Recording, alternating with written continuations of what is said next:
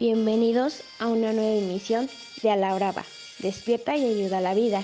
Si puedes oírnos ahora, entonces únete y vamos a ayudar. Buen día a todos los que nos escuchan. El tema del que hoy hablaremos será resiliencia en adolescentes. A menudo se tiene una imagen del adolescente como alguien que se muestra necesariamente alegre, divirtiéndose con sus amigos al margen de la realidad y de los problemas. La experiencia nos indica que la vida no es siempre algo fácil de afrontar. Incluso podemos encontrarnos con situaciones tan traumáticas como el acoso, la enfermedad, los accidentes o la pérdida de un ser querido. ¿Cómo es posible que algunas personas puedan atravesar circunstancias tan difíciles y consigan después recuperarse? Aquellos que logran sobreponerse están utilizando sus habilidades de resiliencia. El término resiliencia se refiere a la capacidad del sujeto para adaptarse con eficacia a las situaciones adversas, traumáticas o altamente estresantes. Significa rebotar de las experiencias difíciles. Estas habilidades resultan ser aprendidas y se pueden fomentar con el desarrollo de estrategias concretas. Cada individuo presenta un patrón de recuperación en el que coinciden aspectos estructurales como su capacidad intelectual, su estilo cognitivo, variables neurológicas y emocionales, y aspectos psicológicos como estilos de afrontamiento y resolución de problemas, habilidades sociales y adecuación interpersonal. Estamos hablando de conductas que facilitan la adaptación a los hechos negativos del entorno a través de pensamientos y actuaciones. Los tratamientos psicológicos desde el modelo cognitivo-conductual han mostrado su eficacia para conseguir que el paciente desarrolle estrategias de resiliencia, facilitando la recuperación de la sintomatología propia de los estados postraumáticos. Estos son algunos consejos que pueden ayudar al adolescente a desarrollar estrategias resilientes. Cada persona afronta este proceso de manera diferente, lo que puede funcionar en algunos casos resulta ineficaz en otros. Número 1. No te quedes solo en este proceso. Habla con tus amigos, con tus familiares.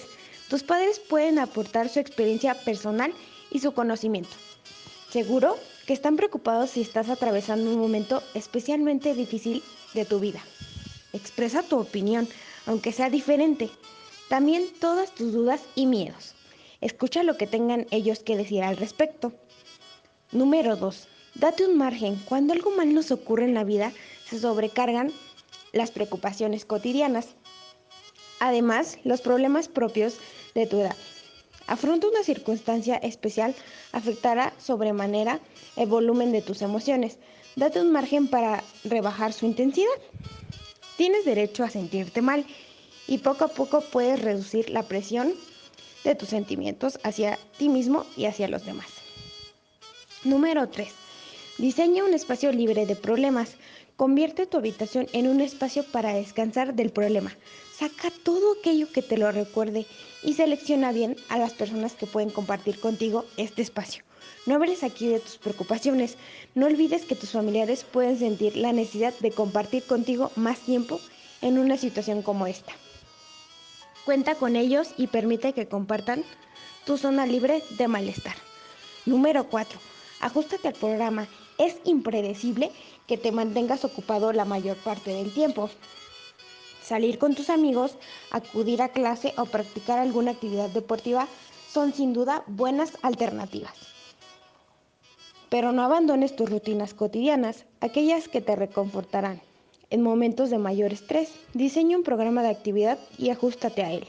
Número 5. Cuídate en todos los aspectos. Cuídate física y mentalmente. No abandones tu imagen. Procura dormir lo necesario y de manera ordenada. La falta de sueño produce malestar y disminuye tu capacidad de afrontamiento y evita conductas poco saludables. Número 6. Toma el control de la situación. Incluso en los peores momentos puedes marcarte metas realistas como pequeños logros cotidianos que te permitan avanzar.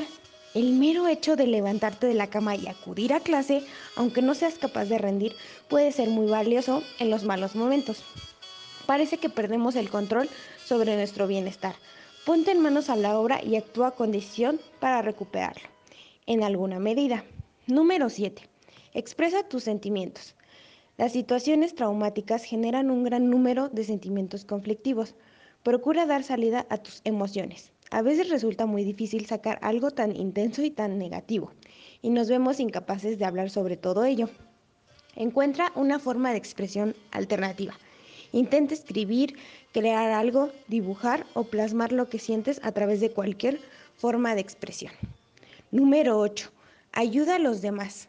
Nada nos rescata más que nuestros problemas que colaborar en la resolución de los problemas de los otros. Echa una mano a tus amigos con sus tareas. Colabora como voluntario en cualquier ámbito. Número 9. Intenta ver las cosas con perspectiva. Es posible que las circunstancias que te han hecho sentir tan desolado sean en un primer momento el tema central de todo tu entorno, pero las cosas cambian y los malos tiempos acaban. Intenta recordar las situaciones de tu pasado reciente en las que eras capaz de afrontar otras dificultades, las estrategias que te permitirán sentirte bien. Cuando hables de los malos tiempos, no dejes de hacerlo también de los buenos momentos. Seguro que en alguna ocasión han sido capaz de afrontar con tranquilidad. Algo que a los demás les resultó mucho más difícil. Aprende alguna técnica de relajación que te permita controlar las emociones negativas. Número 10. Controla la información. Protégete de la información y de todo aquello que te recuerde intensamente la situación traumática. Repasa una y otra vez estos estímulos. Solo aumenta el grado de malestar.